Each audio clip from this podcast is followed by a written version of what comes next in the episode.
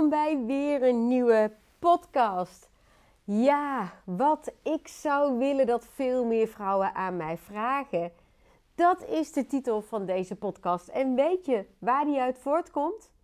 Nou, die komt voort uit alle, alle reacties die er zijn gekomen op social media onder een post van Vrouw. Je weet wel, het magazine wat op zaterdag bij de Telegraaf hoort.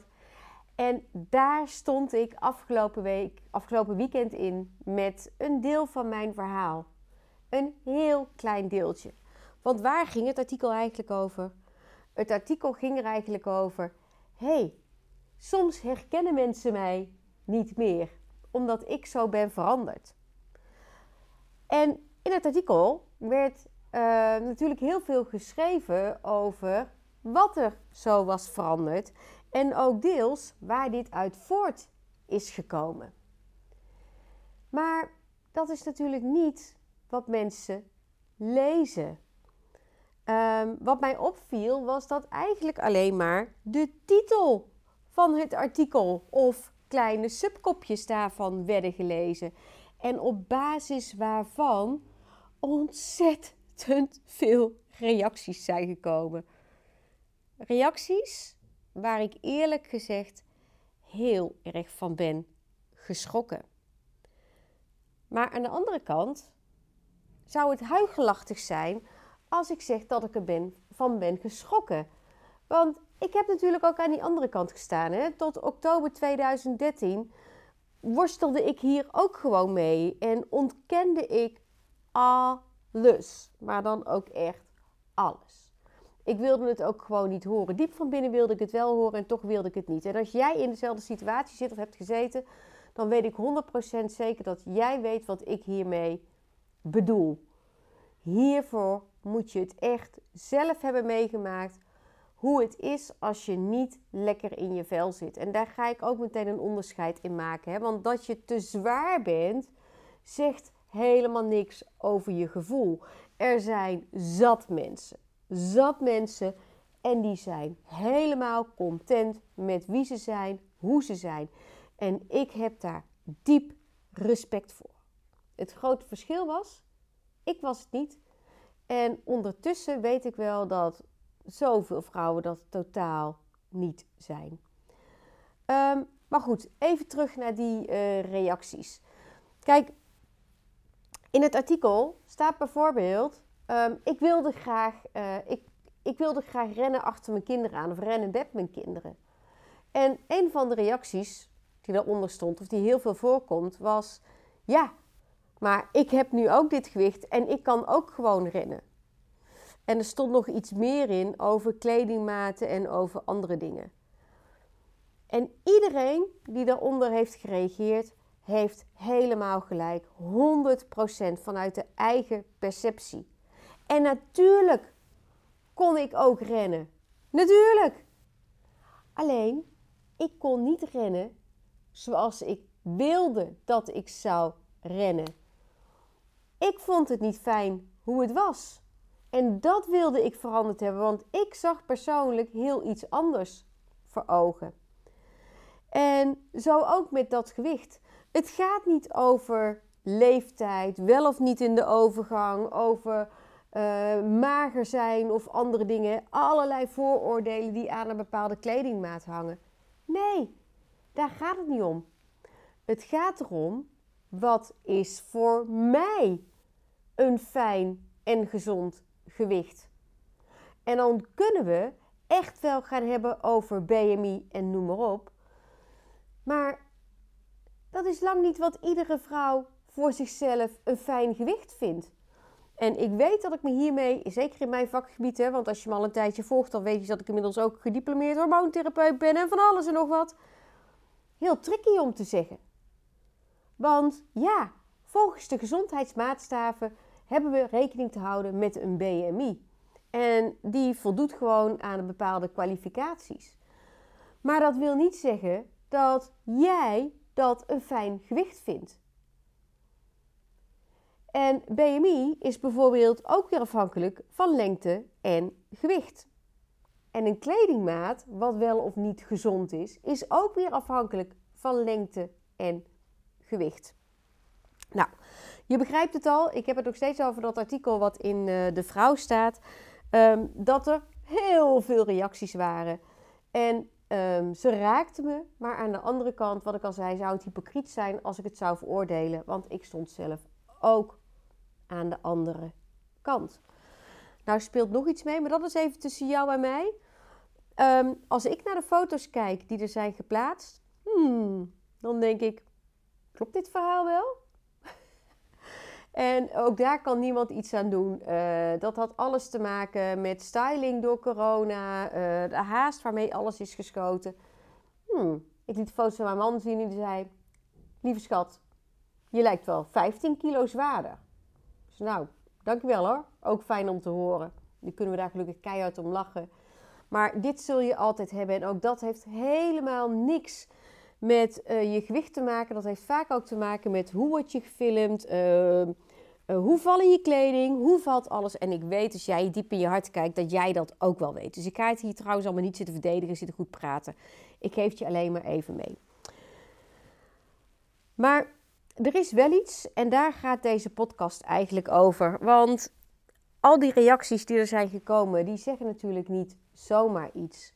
En uh, wat ik al vaker zeg is, ik weet natuurlijk zelf ook hoe het is als je in de ellende zit. Ik wilde zeggen in de shit zit, omdat je gewoon niet happy bent met jezelf. Je zit in die worsteling en je baalt ervan, je het frustreert je en je weet het gewoon niet.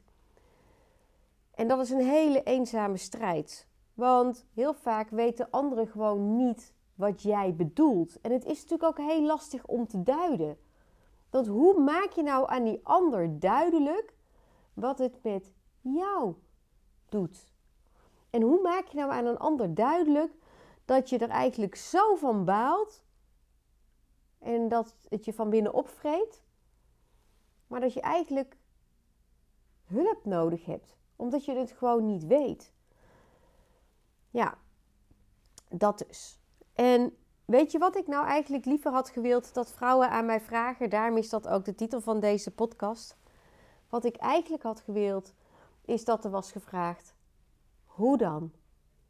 Hoe heb jij het voor elkaar gekregen dat je die verandering door hebt gemaakt? Hoe heb jij het voor elkaar gekregen dat je in één keer wel die kleine kledingmaat hebt. Dat je in één keer wel die gezonde leefstijl te pakken hebt. En vooral ook, hoe heb je het voor elkaar gekregen dat eten en jij vrienden worden, zijn geworden? Ik had veel liever gehad, eerlijk gezegd, dat er vragen werden gesteld. In plaats van meteen het oordeel en in de verdediging te schieten. En het gaat mij er helemaal niet om dat ik bewondering wil of dat soort flauwekul. Nee, juist niet. Nee. Ik heb echt als missie, en dat is echt mijn missie, lieve, dat mag je geloven, uh, om alle vrouwen van Nederland aan die gezonde, dieetvrije leefstijl te helpen. En ik weet echt wel dat de één op één coaching voor gewoon een aantal vrouwen gewoon niet haalbaar is. Maar ja, daarvoor ben ik ook zo actief op social media. Om te laten zien van wat doe ik dan? En deel ik die tips? En heb ik dat magazine geschreven? En maak ik die podcast? Heb ik dat weer opgepakt? En moet ik mezelf ook heel vaak een schop onder de kont geven om het ook te doen? Net zoals dat ik mezelf vandaag een schop onder de kont heb gegeven om deze podcast op te nemen. En dat doe ik omdat ik het echt daadwerkelijk aan iedere vrouw van Nederland gun. Dat komt uit mijn hart. En dat stukje, dat is echt versterkt toen ik uh, in 2018 de kans kreeg om een vraag te stellen aan Michelle Obama. Nou, weet je, ik, het, was natuurlijk een gouden kans dat uh, wij een meet and greet, ik zeg wij, want mijn man was er ook bij, hè. Een meet and greet hadden uh, met Michelle Obama. Oh, Oh, als ik daaraan terugdenk hoe dat was. Zo fantastisch. Echt een droom die uitkwam. Um, maar ik dacht van, ik, ik wil heel graag haar een vraag stellen, omdat ik weet hoe zij zich, op het moment dat zij uh, First Lady uh, was, zich heeft ingezet voor die gezonde leefstijl in Amerika. En dan met name gericht op kinderen. Maar ik weet ook inmiddels, ook vanuit mijn eigen leven, want ik heb ook twee kinderen. Hè. mijn oudste is 24, 24 en mijn jongste is 21. Ehm, hoe graag je als ouder wil dat je kinderen gezond opgroeien. Maar ja, je kan het wel willen, maar wat als je nou zelf in die enorme worsteling zit, want jezelf lukt het niet? Wat dan? Nou, die vraag wilde ik aan Michelle Obama stellen. En ik, wilde zeggen, ik heb haar gevraagd van welk advies heeft u voor Nederlandse vrouwen die uh, het beste voor hebben met hun kinderen, gezonde leefstijl gunnen, maar die zelf worstelen met hun gewicht. En toen zei mevrouw Obama, en eigenlijk had ik het wel kunnen weten, ze zei: Wij vrouwen zijn de spiegel van de toekomstige generatie. En als wij willen dat onze kinderen opgroeien, gezond, fit en energiek, dus ook met een gezond gewicht, dan zullen wij het goede voorbeeld moeten geven. Dan zullen wij het goede voorbeeld moeten geven. En wie zijn wij? Dat zijn wij. Wij vrouwen, jij en ik, mooie vrouw. Wij zullen het door moeten geven. Want die worsteling die jij misschien nu nog met, hebt met eten, die ik met eten had en af en toe nog steeds heb, die komt voort uit alles wat we van onze ouders, opvoeders, um, voorbeelden, ik weet niet wat, uh, uh, leraren, uh, ooms, tantes, opa's, oma's hebben geleerd. Het is aangeleerd gedrag. En die relatie met eten kan van twee kanten komen. Of je bent exact hetzelfde gaan doen als je ouders of een van je ouders. Of je bent je daartegen gaan afzetten en precies het tegenovergestelde gaan doen en hebt er je eigen ding van gemaakt. Maar daar komt het dus vandaan. En dit is wat onze kinderen ook doen. Die kopiëren gewoon ons gedrag. En ook al denk je dat ze het niet doen, Ah, ik heb dit zelf ook ervaren. Dat vond ik zo verschrikkelijk. Die van mij kopieerden ook gewoon mijn gedrag. Ja, die begonnen ook stiekem uit die koektrommel te eten en dat soort dingen. En messen af te likken en nog even dat extra likje chocoladepasta pakken en dat soort dingen. Ze kopiëren het gewoon. En ik laat even buiten beschouwing dat als pubers zijn, dat die naar de supermarkt gaan en op school en dingen kopen. Dat doen ze gewoon. Maar dat is die puberfase, die hoort erbij. De rest kopiëren ze ook. Dus wat had ik liever gehad? Dat er was gevraagd: hoe dan? Wat bedoel je nou met ik kan niet rennen zoals ik wilde rennen? En dat is eigenlijk waar ik jou in wil aanmoedigen in deze podcast. En dat is om eens bij jezelf te gaan kijken: wat zijn die dingen die mij totaal niet aan mezelf bevallen? Wat is dat nou? En gewoon benoemen. Schrijf ze op. Tussen jou en jezelf, hè? Even open, eerlijk naar jezelf. En dan, als je dat hebt opgeschreven, dan kun je gaan zeggen: ja, maar wat bedoel ik er eigenlijk mee? Hoe zou ik het dan wel willen?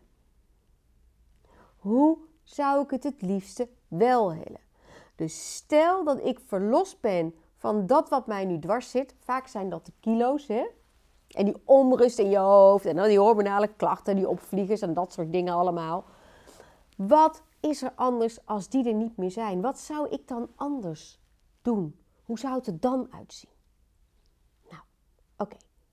Als je dat hebt gedaan, dan ga je kijken wat het gat is tussen wat er nu is en dat wat jij wel wil.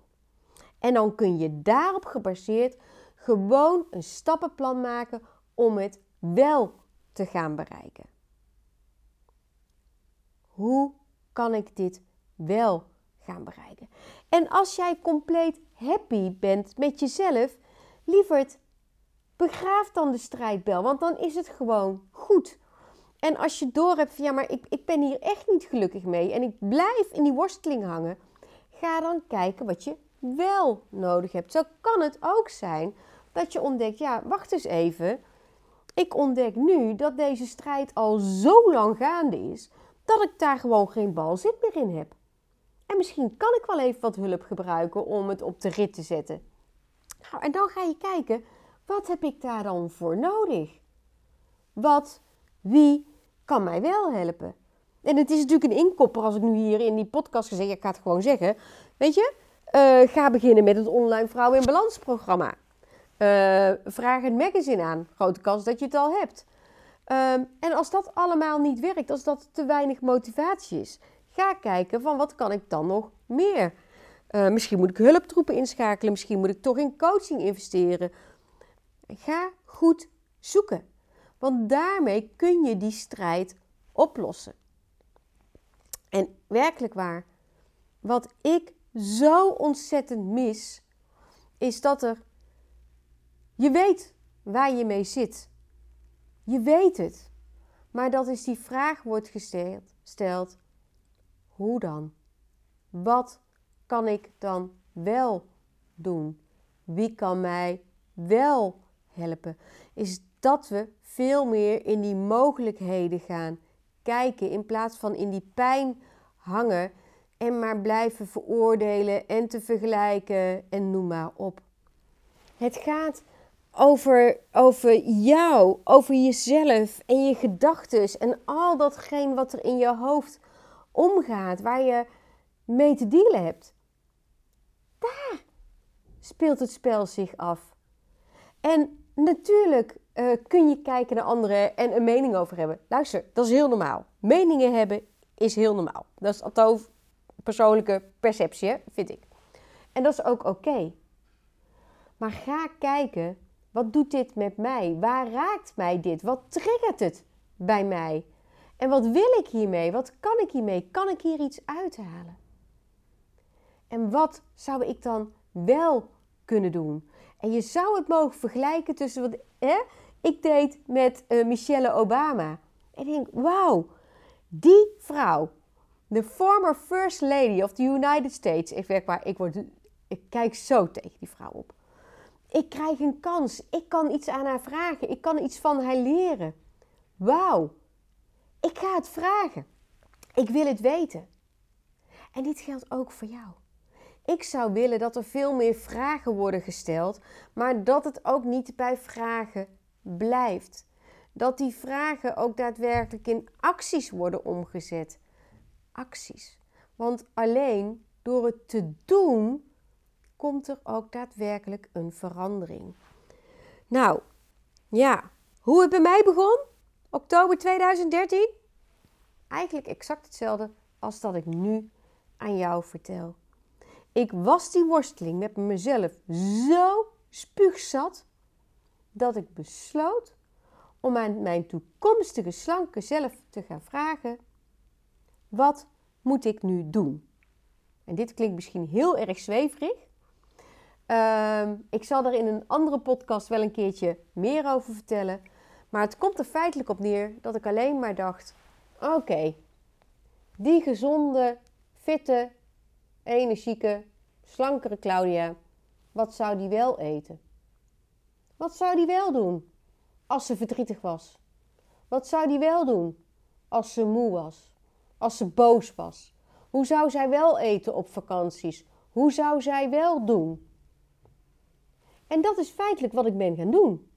Want ik dacht, die vrouw die ik wil zijn, die eet gewoon drie keer per dag. Die gaat lekker tegelijkertijd met de kinderen ontbijten. In die fase zaten we toen nog. En lekker s'avonds met een gezin aan tafel zitten. Prima. Die vrouw die gaat zich niet meer volproppen. Nee, dat doet die vrouw niet. En zo kreeg ik dus een heleboel antwoorden op mijn vragen. Dus alleen al door goede vragen te gaan stellen en daarna te luisteren, kun je het ook gaan doen en gaan ervaren. En dit is wat ik zou willen dat veel meer vrouwen gaan doen. En ik hoop echt van harte, want we zijn aan het einde gekomen van deze podcast, nummer 37 alweer, realiseer ik me. En er gaan er nog veel meer komen hoor. Ehm, ik hoop echt dat ik jou met deze podcast weer mocht inspireren om dit te gaan doen. Want ik weet, en dat beloof ik je, dat als je je eetpatroon aanpast, dat je daarmee ook meteen je hormoonhuishouding positief ondersteunt en ze in balans kunt brengen. Maar dat je ook echt steeds fitter en energieker ervan gaat worden. En dat er niet alleen je gewicht verandert, maar ook zoveel in je eigen beleving, in je mind, in die hormoonhuishouding. Werkelijk waar, het is allemaal, maar dan ook echt allemaal met elkaar verbonden. En alleen al door met dit stukje aan de gang te gaan, zul je merken dat je al een heel groot verschil gaat maken. En dat is wat ik jou gun. Leuke vrouw, dankjewel dat je erbij was en tot een volgende Vrouw in Balans podcast.